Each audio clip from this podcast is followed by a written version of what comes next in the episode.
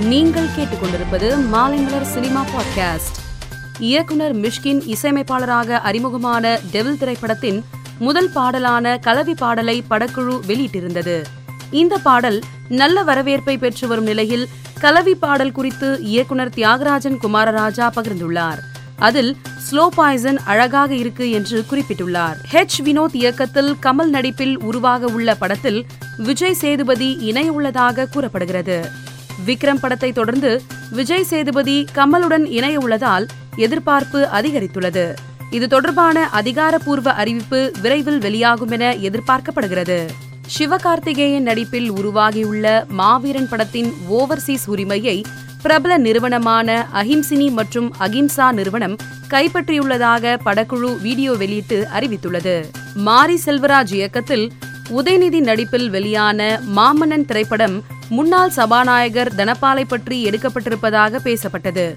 இந்நிலையில் இது குறித்து தனியார் செய்தி நிறுவனத்திற்கு முன்னாள் சபாநாயகர் தனபால் பேட்டியளித்துள்ளார் அதில் மாமன்னன் திரைப்படம் இன்னும் நான் பார்க்கவில்லை. அம்மாவின் தீவிர விசுவாசி நான். என்னுடைய உழைப்பை பார்த்து கட்சியில் அமைப்பு செயலாளர் அமைச்சர் சபாநாயகர் என பொறுப்பு கொடுத்து அழகு பார்த்தார்கள். என்னுடைய சாயலில் இந்த படம் வந்திருந்தால் அது அம்மாவுக்கு கிடைத்த வெற்றி என்று கூறினார். லியோ படத்தில் இடம்பெற்ற நாரடி பாடல் வெளியாகி வரவேற்பு பெற்று அதே சமயம் விமர்சனங்களும் எழுந்தது.